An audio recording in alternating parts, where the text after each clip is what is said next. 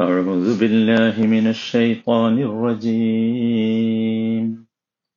يسألونك عن الأهلة قل هي مواقيت للناس والحج وليس البر بأن تأتوا البيوت من ظهورها ولكن البر من اتقى وأتوا البيوت من أبوابها واتقوا الله لعلكم تفلحون يسألونك عن الأهلة നബിയെ നിന്നോടവർ ചന്ദ്രക്കലകളെക്കുറിച്ച് ചോദിക്കുന്നു قل പറയുക ഹിയ മവാഖീതു ലിന്നാസി വൽ ഹജ്ജ് മനുഷ്യരുടെ ആവശ്യങ്ങൾക്കും ഹജ്ജ് തീർത്ഥാടനത്തിനും കാലനിർണയത്തിനുള്ള ഉപാധികളാകുന്നു അവ. രണ്ടാമത്തെ ദിവസമാണ് ഈ വചനം നാം കേൾക്കുന്നത്. അമ്പിളി അല്ലെങ്കിൽ ചന്ദ്രൻ എന്ന മഹാ അത്ഭുതം. ആ അത്ഭുതത്തെ നോക്കിക്കൊണ്ടാണ് വിശ്വാസികൾ അഹില്ലത്തിനെ കുറിച്ച് നബി നബി തിരുമേനി സല്ലാ അലുസ്ലമിയുടെ സന്നിധിയിൽ വന്ന് ചോദിക്കുന്നത്. അതിലെ അത്ഭുതം അതിലെ ആയത്ത് ആ ചന്ദ്രന്റെ വൃതിക്ഷയങ്ങളാണ്. അതൊരു വെറുതെയല്ല. വെറുതെയല്ല ആ വൃതിക്ഷയം. അത് കാലം കണക്കാക്കാനുള്ളതാണ്. ഹജ്ജിനുള്ള സമയനിർണയമാണ്. മനുഷ്യ സമൂഹത്തിന് പ്രയോജനപ്രദമാകുന്ന വിധം ആ വൃതിക്ഷയങ്ങൾ ഒരുപാട് പ്രതിഭാസങ്ങൾക്ക് കാരണമാകുന്നുണ്ട്. നിലാവിന് വേലിയേറ്റ വേലിയിറക്കങ്ങൾക്ക് മാസഗണനങ്ങൾക്ക് ഇതിനൊക്കെ. ഭൂമിയിൽ നിന്ന് നമ്മൾ നോക്കുമ്പോൾ യഥാർത്ഥത്തിൽ ചന്ദ്രന്റെ ദൃശ്യഭാഗത്ത് ക്രമമായി ഉണ്ടാകുന്ന ഏറ്റക്കുറിച്ചിലാണ് യഥാർത്ഥത്തിൽ ഈ അഹില്ലത്ത് വൃതിക്ഷയം എന്ന് പറയും ഭൂമിയെ പ്രദക്ഷിണം ചെയ്യുന്ന സമയത്ത് സൂര്യനെ അഭിമുഖീകരിക്കുന്ന ചന്ദ്രന്റെ പകുതി ഭാഗം പ്രകാശിതമാകും. ഭൂമിയിൽ നിന്ന് കാണാൻ കഴിയുന്ന ആ ചന്ദ്രന്റെ പ്രകാശിത ഭാഗത്തിന്റെ വിവിധ രൂപങ്ങൾ ചന്ദ്രന്റെ വൃതിക്ഷയമായി അറിയപ്പെടുന്നു. എട്ട് പ്രധാന ഘട്ടങ്ങൾ ഈ വൃതിക്ഷയങ്ങൾക്കുണ്ട്. അമാവാസി മുതൽ ഒരുപാട് ഘട്ടങ്ങളുണ്ട്. അമാവാസി ശുക്ലപക്ഷപ്പിറ. അർദ്ധചന്ദ്രൻ പൂർവ പൗർണമി പൗർണമി ഉത്തര പൗർണമി ഇങ്ങനെ കൃഷ്ണപക്ഷ അർദ്ധചന്ദ്രൻ കൃഷ്ണപക്ഷപ്പിറ എന്നൊക്കെ പറഞ്ഞ് അതുമായി ബന്ധപ്പെട്ട ആളുകൾ ആ അതിനെക്കുറിച്ച് പറയുന്നുണ്ട്. അപ്പോൾ നമ്മെ സംബന്ധിച്ചിടത്തോളം ഇവിടെ നബിസല്ലാ അലൈഹി സ്വലമയുടെ അടുത്ത് വന്ന് അവർ ചോദിച്ചതാണ് ഇതിനെക്കുറിച്ച്.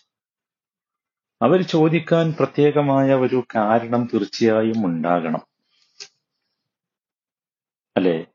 തീർച്ചയായും ഉണ്ടാകണം. നമുക്കറിയാം യഥാർത്ഥത്തിൽ ശാസ്ത്രീയമായി ചിന്തിക്കുന്ന ഒരു സമൂഹമല്ല ഖുർആൻ അവതരിക്കുന്ന കാലഘട്ടത്തിലുള്ളത്. അതുകൊണ്ട് തന്നെ ഭൂമിയും ചന്ദ്രനും തമ്മിലുള്ള ബന്ധമോ അല്ലെങ്കിൽ ചന്ദ്രന്റെ ഭ്രമണം ഇതൊന്നും യഥാർത്ഥത്തിൽ ഈ മറുപടിയിലില്ല. കാരണം ഖുറാനിന്റെ ശൈലി സ്വഭാവം യഥാർത്ഥത്തിൽ അതല്ല. അതുകൊണ്ടാണത്.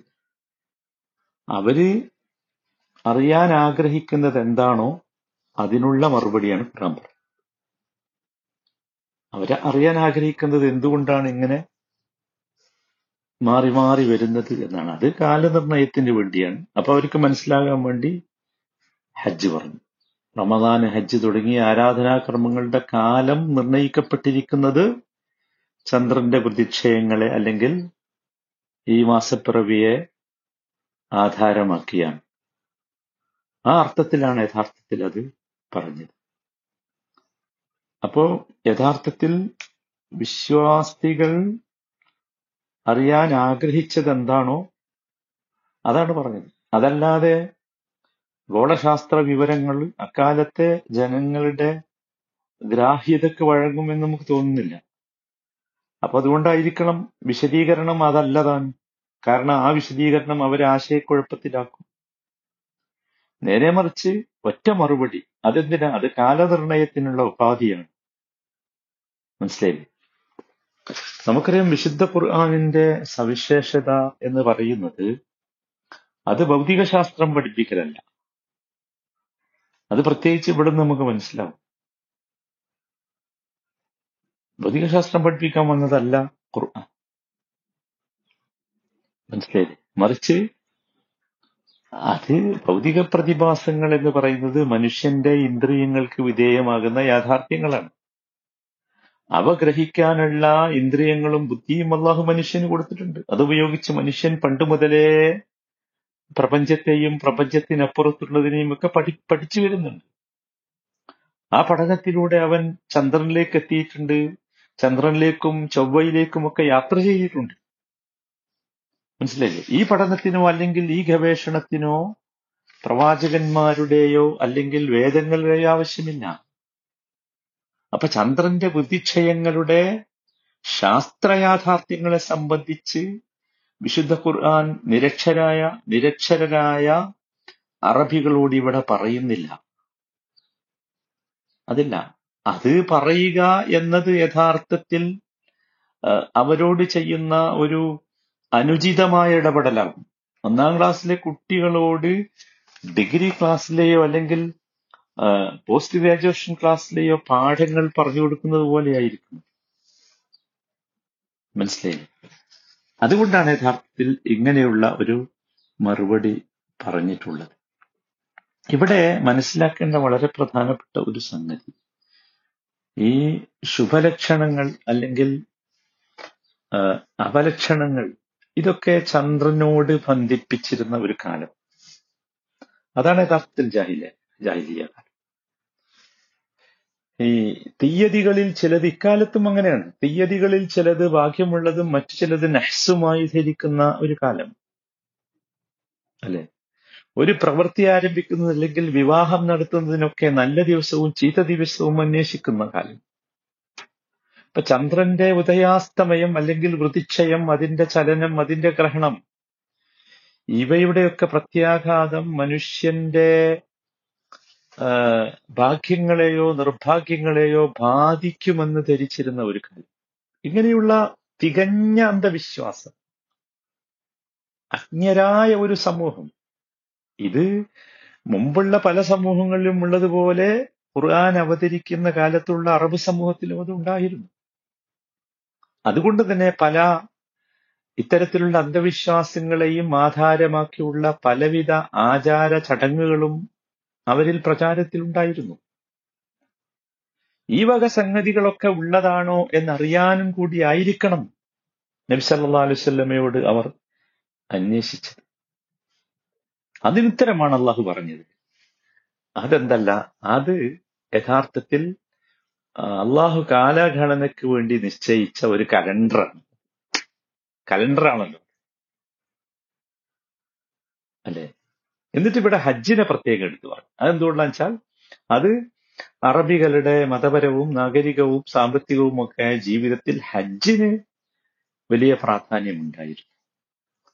കൊല്ലത്തിൽ നാല് മാസം ഹജ്ജുമായി ബന്ധപ്പെട്ട മാസമാണ്. ആ മാസങ്ങൾ പവിത്രമായ മാസമാണ്.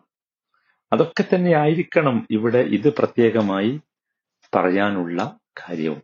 ഒരു കാര്യം നമ്മളൊക്കെ മനസ്സിലാക്കേണ്ടത് ഈ മഹാഗോളങ്ങൾ ചന്ദ്രനായാലും സൂര്യനായാലും നക്ഷത്രങ്ങളായാലും ഒക്കെ അള്ളാഹുവിന്റെ അലംഘനീയമായ നിയമം സുഭദ്രമായ വ്യവസ്ഥ ഇവയാൽ ബന്ധിക്കപ്പെട്ടത്. നോക്കൂ ആ അലംഘനീയമായ നിയമമാണ് യഥാർത്ഥത്തിൽ കാലം എണ്ണാൻ ദിവസമെണ്ണാൻ മാസമെണ്ണാനൊക്കെ കാരണമായത് ചന്ദ്രൻ വഴി. മനുഷ്യന്റെ സമയം മനുഷ്യന്റെ ദിനരാത്രങ്ങൾ മനുഷ്യന്റെ തീയതികൾ മനുഷ്യന്റെ ഋതുവേദങ്ങൾ ഇതൊക്കെ ഗണിച്ചു വരുന്നത് ഇതിന്റെ അടിസ്ഥാനത്തിലാണ്. സൂര്യന്റെ ഉദയാസ്തമയങ്ങൾക്ക് അതുപോലെ തന്നെ ചന്ദ്രന്റെ ഉദയാസ്തമയങ്ങൾക്കൊക്കെ നിങ്ങൾ ആലോചിച്ച് നോക്കൂ. നിശ്ചയിക്കപ്പെട്ട ഒരു സമയമുണ്ട് അതിൽ മാറ്റമുണ്ടാകുന്നില്ല അത്ഭുതമല്ല യഥാർത്ഥത്തിൽ അത്? അപ്പൊ അത് ആ അത്ഭുതത്തിലേക്ക് ആ ആയത്തിലേക്ക് മനുഷ്യനെ കൊണ്ടുപോവുകയാണ് യഥാർത്ഥത്തിൽ ഇവിടെ അള്ളാഹു ചെയ്യുന്നു. അന്ധവിശ്വാസങ്ങളിൽ സമൂഹത്തെ മോചിപ്പിക്കണം അതോടൊപ്പം അതിന്റെ യാഥാർത്ഥ്യത്തിലേക്ക് കൊണ്ടുപോകണം. ഖുർആൻ അതാണ് യഥാർത്ഥത്തിൽ ചെയ്യുന്നത്. അത് നമുക്ക് ഖുർആാനിന്റെ ഈ സംബോധനകളിൽ നിന്നും ഖുർആാനിന്റെ വിശദീകരണങ്ങളിൽ നിന്നും ഈ കാര്യം നമുക്ക് പ്രത്യേകിച്ച് മനസ്സിലാക്കാൻ സാധിക്കും. അത് ഉൾക്കൊള്ളുക എന്നതാണ് ശ്രമിക്കുക ഉൾക്കൊള്ളാൻ ശ്രമിക്കുക എന്നതാണ് യഥാർത്ഥത്തിൽ നാം മനസ്സിലാക്കേണ്ട സംഗതി. സത്യത്തിൽ ഈ ഗ്രഹങ്ങൾ തമ്മിലുള്ള അകലം നിങ്ങൾ ആലോചിച്ച് നോക്കൂ യാതൊരു വ്യത്യാസവുമില്ലാതെ അത് അങ്ങനെ നിലനിൽക്കുന്നുണ്ടല്ലോ. ഏറുകയോ കുറയുകയോ ചെയ്യുന്നില്ല. അങ്ങനെ അഥവാ ചെയ്തിരുന്നുവെങ്കിൽ നിങ്ങൾ ആലോചിച്ച് നോക്കൂ എന്താ സംഭവിക്കുക? ഭൂമിയിൽ ഒരു ജന്തുവിന് ജീവിക്കാൻ കഴിയുമോ? സൂര്യന്റെ അകലം നിങ്ങൾ ആലോചിച്ചു വലിയ അത്ഭുതമല്ലേ? അതുപോലെ തന്നെയാണ് ഭൂമിയുടെ കറക്കം സൂര്യചന്ദ്രന്മാരുടെ ചലനം ഇതൊക്കെ വളരെ കൃത്യമായ വ്യവസ്ഥയുണ്ട്. ആ വ്യവസ്ഥ എന്തിനാ? ആ വ്യവസ്ഥ വഴിയാണ് യഥാർത്ഥത്തിൽ ചന്ദ്രൻ മുഖേന ഒരാഗോള കലണ്ടർ സിസ്റ്റം വന്നത് സുഹാനുള്ള ചന്ദ്രവർഷം വന്നത്. അത് യഥാർത്ഥത്തിൽ വലിയൊരു മഹാ അത്ഭുതമാണ് ഈ ചന്ദ്ര വർഷ കലണ്ടർ നമ്മളത് അതിന്റെ ഉള്ളിലെ ആഴത്തിൽ ചെന്നാൽ നമുക്ക് അത്ഭുതം ശരിക്കും കാണാൻ കഴിയും. അള്ളാഹു മനസ്സിലാക്കാനുള്ള തോഫിക്ക് നൽകട്ടെ.